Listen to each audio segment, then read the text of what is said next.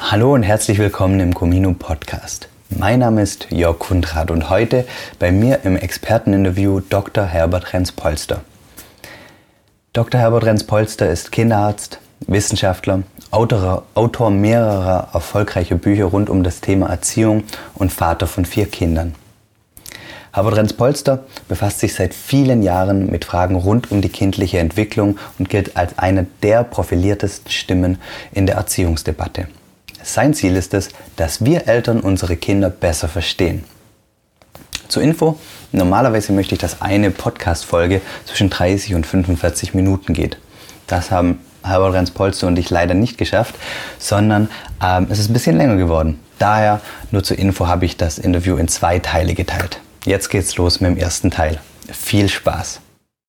Herr Dr. Renz-Polster, erstmal vielen herzlichen Dank ähm, für Ihre Zeit dass Sie im Comino Podcast mit dabei sind. Ähm, für viele Eltern, die Kinder haben, ist Ihr Name ähm, absolut ein Begriff, aber es gibt natürlich noch viele, ähm, die noch nie was von ähm, Herbert Renz-Polster gehört haben. Können Sie mal kurz sagen, wer Sie sind, was Sie machen? Wer bin ich? Oh Mann. Ja, also ich bin Vater von vier Kindern und von Haus aus Kinderarzt. Also das heißt, ich habe Kinderarzt gelernt und mich auch spezialisiert in der Kinderheilkunde. Zunächst mal als Lungenspezialist und habe da auch in den USA gearbeitet und mich fortgebildet.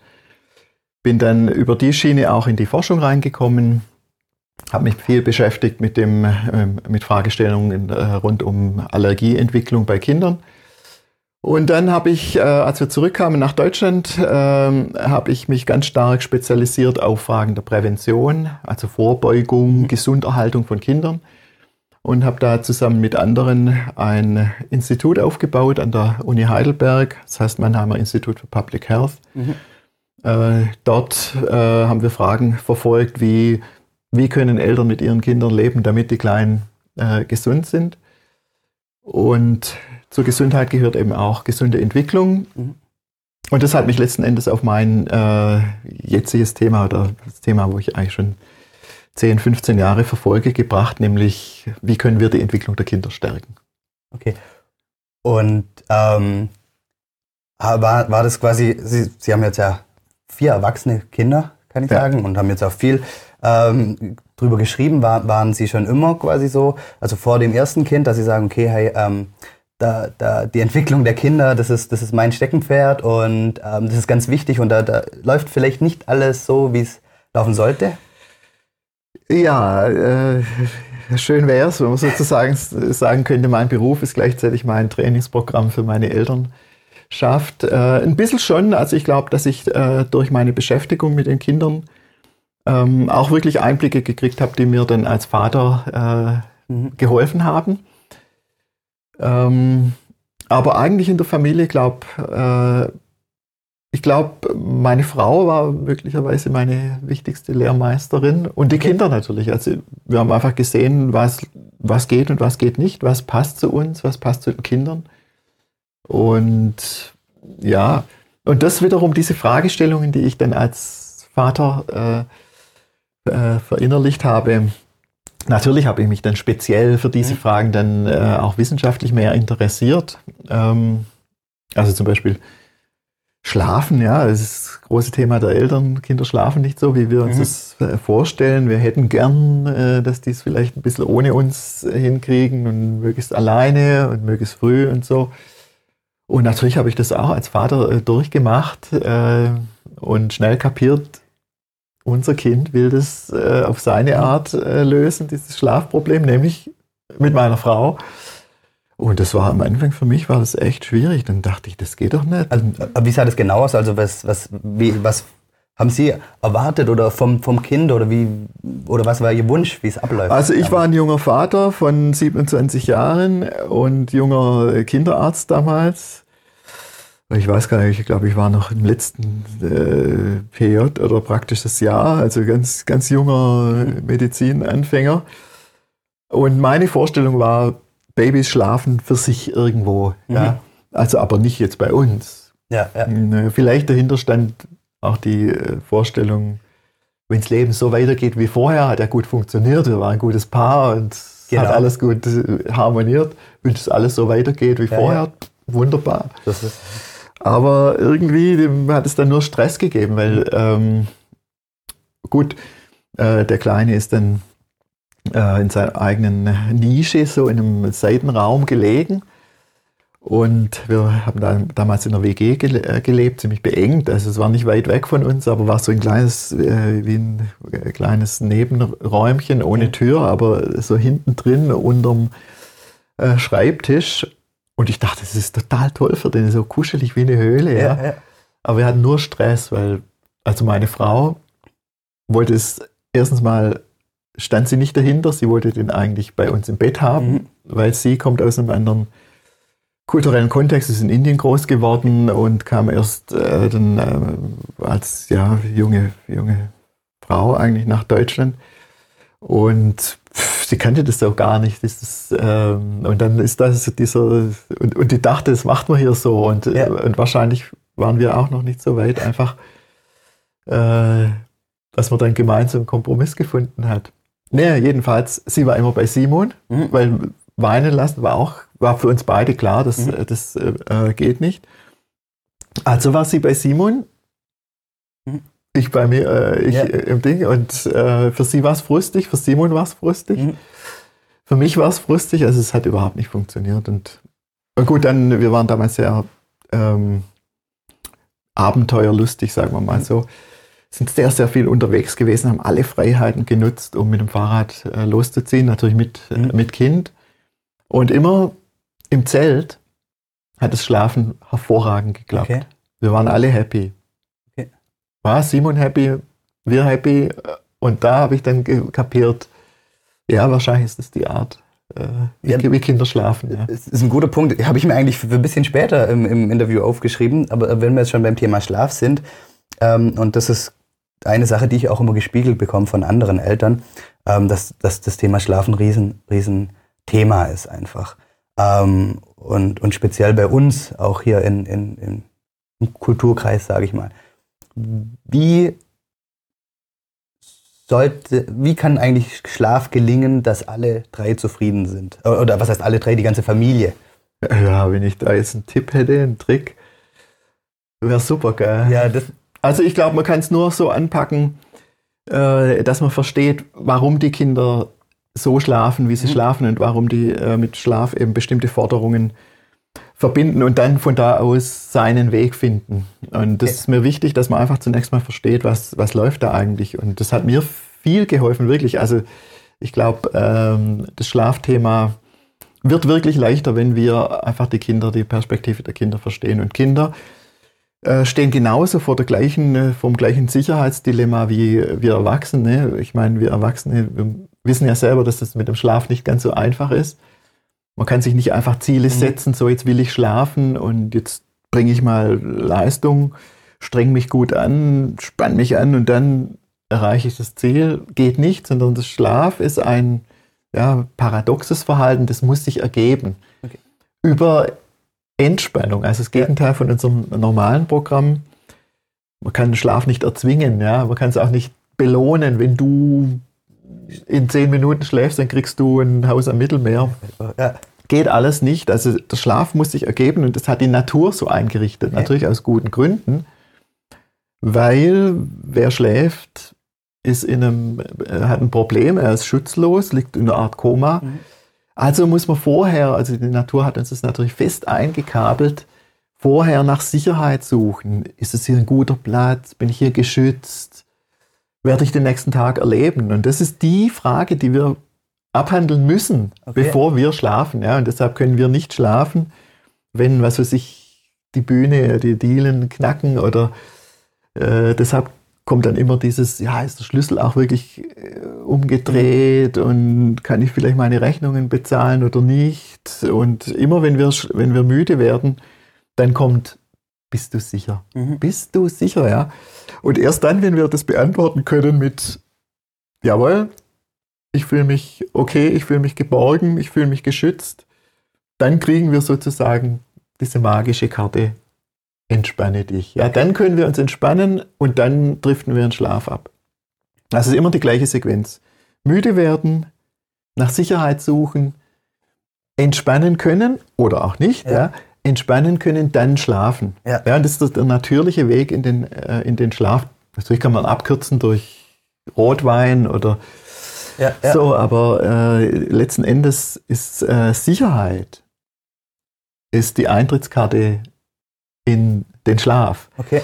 Und das ist für Kinder natürlich genauso. Nur, ich meine, wir können für Sicherheit sorgen, indem wir checken, indem wir sichere äh, Behausungen mhm. schaffen, indem wir, äh, ja, wie gesagt, horchen. Und äh, den Kindern ist das, je kleiner, desto mehr Piep egal. Die können auch okay. schlafen, wenn die Dielen knacken. Weil deren Weg zur Sicherheit, der einzige sinnvolle Weg für das kleine Kind ist, dass es dafür sorgt, dass es in der Nähe von jemand ist, wofür Sicherheit sorgen kann. Ja? ja? Die können ja nicht selber äh, kluge Entscheidungen treffen oder wenn der Wolf dann vor der Tür mhm. steht, äh, den verjagen, sondern deren einzig logisch einziger Weg ist, dass sie, dass sie dafür sorgen, dass sie in der Nähe von jemandem sind, wo zur Not alles gibt. Okay. Und das sind vertraute Erwachsene. Und deshalb wird das Bindungssystem, also das, dieses Gefühl, ich sollte bei jemand sein, wird immer bei Kindern aktiviert, wenn sie müde werden. Mhm.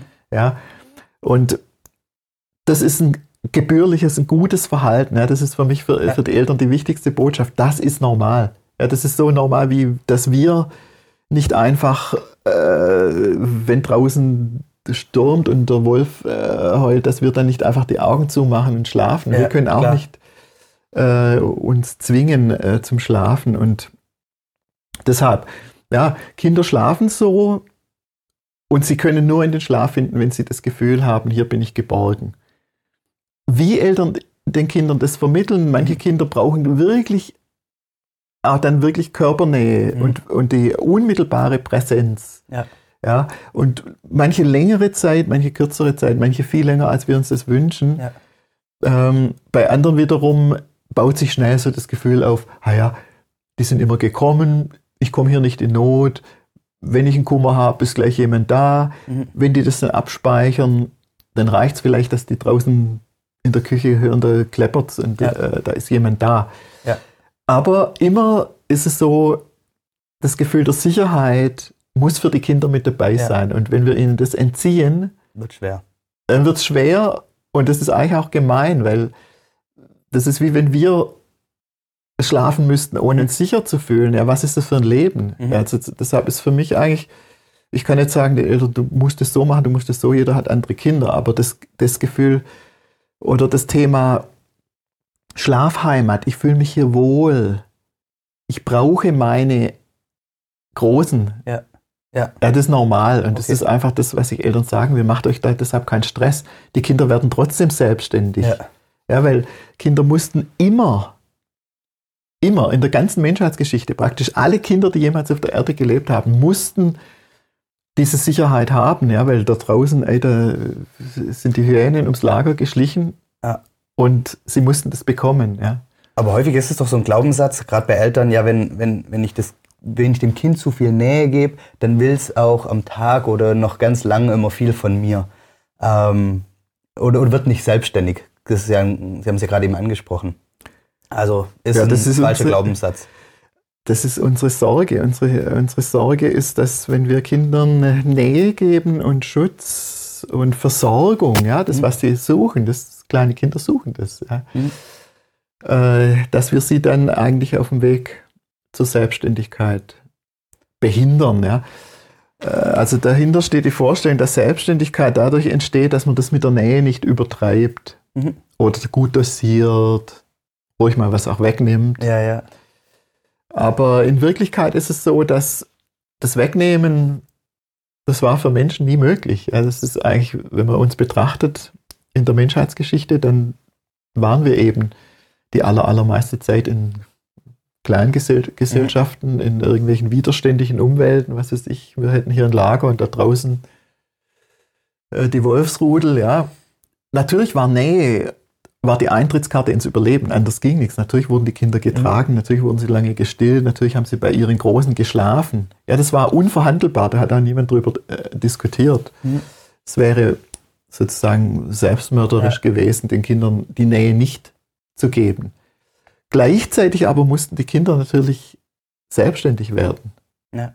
Und wie? Ja, das war ja nicht jetzt irgendwie eine äh, Welt, die in Seidentücher eingeschlagen war, sondern es war eine harte, widerständige Welt. Die Kinder mussten groß werden.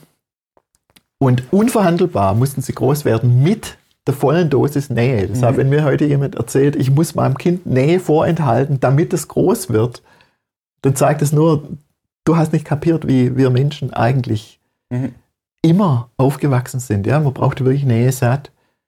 Mhm. Und gleichzeitig mussten die Kinder groß werden. Ja.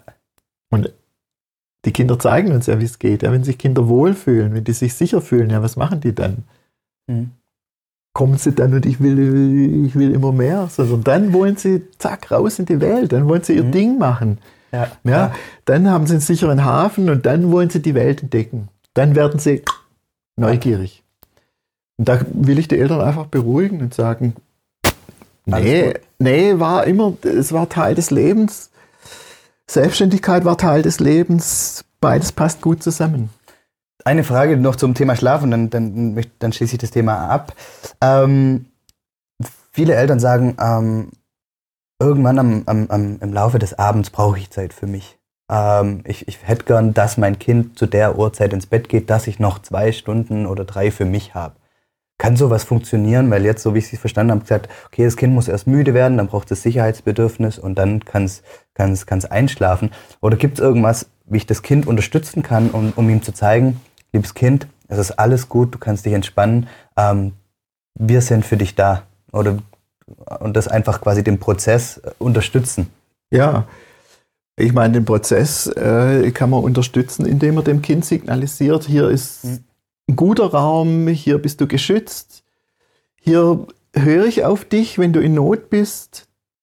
Du kannst mir, äh, ich bin für dich da, wenn was, mhm. Äh, wenn was passiert. Und in dem Raum, wo sich Kinder dann auch wirklich ähm, sicher und geborgen fühlen, werden die auch ihr Ding machen. Und das je nach Alter natürlich und je nach Kind, eine mehr als andere weniger. Manchmal müssen wir uns ein bisschen vielleicht auf die Kinder zubewegen.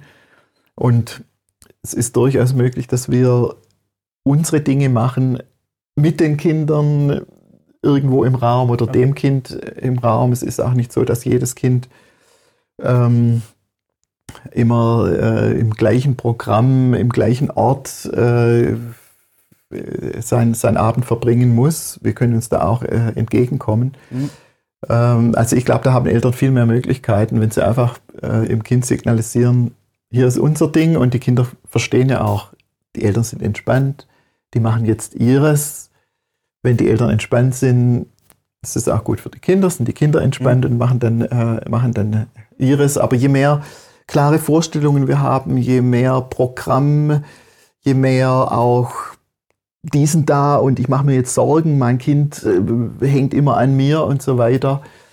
Ähm, ich glaube, wenn wir unseren Weg finden, dann finden auch die Kinder ihren Weg. Und okay. Nächstes Thema, was, was auch immer ein großes Thema bei Eltern ist, ist quasi so die Vereinbarkeit Beruf und Familie. Ähm, früher ähm, war es ja immer so, dass das Kind in einer kleinen Gemeinschaft aufgewachsen ist.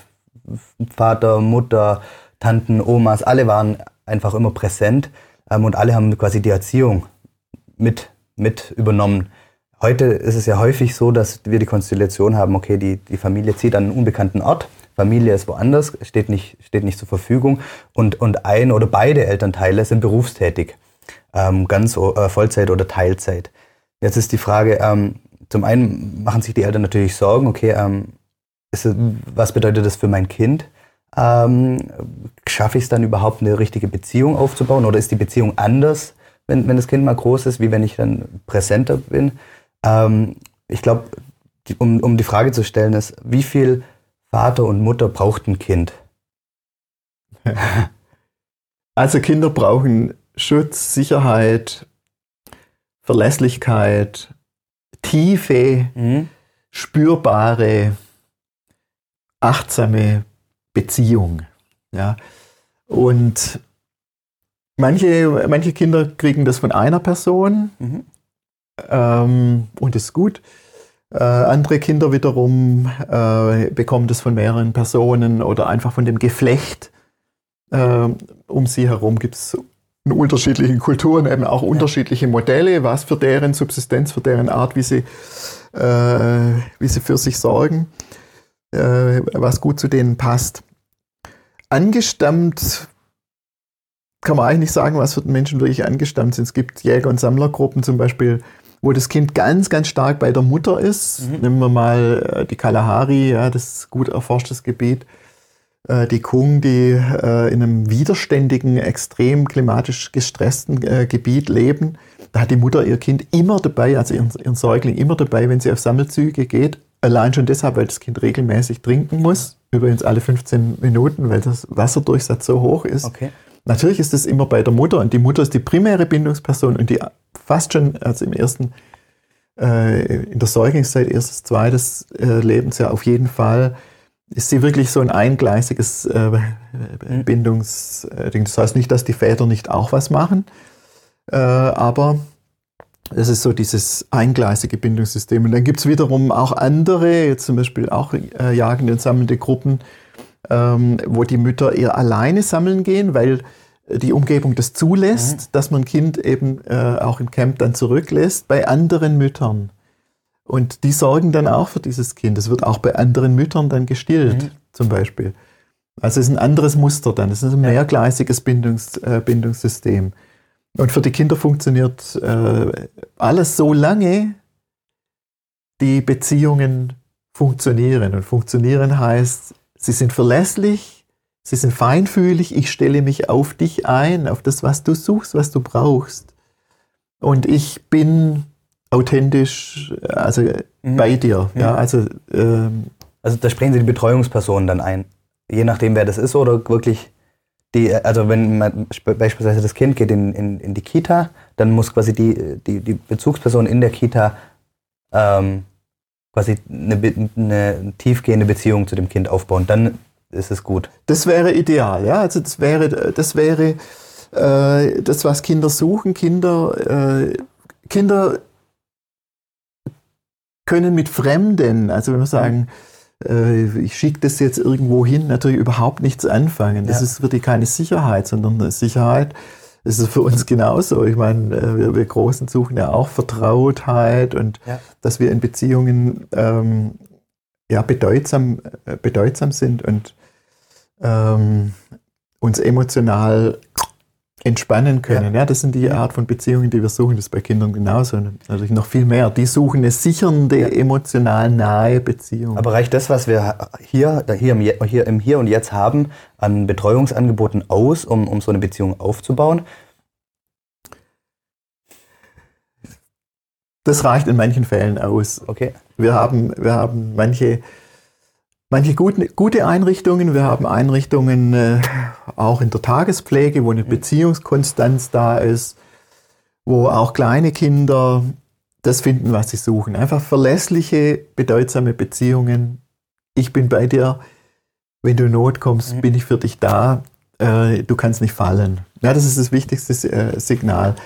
Aber wir haben natürlich auch sehr viele Einrichtungen, die das nicht leisten können, auch wenn sie es noch so, äh, noch so sehr wollen. Es ja. ergibt sich einfach aus dem, dass wir Menschen extrem, extrem teuren und pflegeintensiven Nachwuchs haben, die in einem richtig riesigen Aufholprozess sind, in ihrer ganzen Unreife, ja. voll ausgeliefert äh, sind und wirklich nur in und über Beziehungen mhm. sich entwickeln können. Ja? Und wir wissen intuitiv, wissen alle Eltern, wenn jemand, zum Beispiel eine Mutter würde jetzt Fünflinge bekommen, ja. die hätte Fünflinge, ja, dann wären wir, oh mein Gott, kann die nie und nimmer schaffen, das wissen wir alle. Und ja. jeder könnte es unterschreiben, würde seinen Kopf dafür in die Schlinge legen. Ja. Wir müssen zusammenstehen. Ganz viele Leute müssen, müssen helfen, damit die, äh, die ihre fünf äh, Kinder ja. durchbringen. Ja. Allein kann die das nie und nimmer machen. Mhm. Ja wickeln, füttern, Schoß hocken, trösten, versorgen, so mit denen zusammen sein, mit wachen Augen, selber sich wohlfühlen, weil mhm. nur wenn sie sich wohlfühlen und präsent ist, können die Kleinen sich wohl äh, wohlfühlen, ja. Äh, auf fünf verschiedene eingehen, ja, die jetzt das eine vielleicht gerade müde ist, der andere vielleicht, ähm, vielleicht nicht, die in Schlaf begleiten, ja, denen eine Heimat ja. geben, für die sorgen, für die kochen, äh, und dann noch ein bisschen den Haushalt äh, drumherum führen. Wir wissen, die ist völlig aufgeschmissen. Aber die Lüge und das, was wir trotzdem alle glauben, ist, wenn diese eine Person jetzt eine Erzieherin ist oder ein Erzieher und Diplom hat, dann auf einmal kann man mit diesem Stellenschlüssel von 1 zu 5 kann man locker mhm. für kleine Kinder sorgen. Für Einjährige, für Zweijährige, ja, kein Problem, das stimmt natürlich nicht. Und 1 zu 5 ist de facto wirklich das, was im Alltag passiert, immer noch ein guter Schlüssel. Ja. ja? Und deshalb äh, ist das, haben wir natürlich eine absolute, wir bauen eigentlich unser ganzes äh, Betreuungsmodell auf eine kulturelle Lüge. Mhm. Ja? Und die, die Lüge heißt, dort bekommen die Kinder ja das, was sie eigentlich suchen. Nämlich denen geht es ja um Bildung. Ja. Und das stimmt nicht. Ja, die, die, die gestresste Kinder lernen nicht, gestresste Kinder sind nicht bildbar.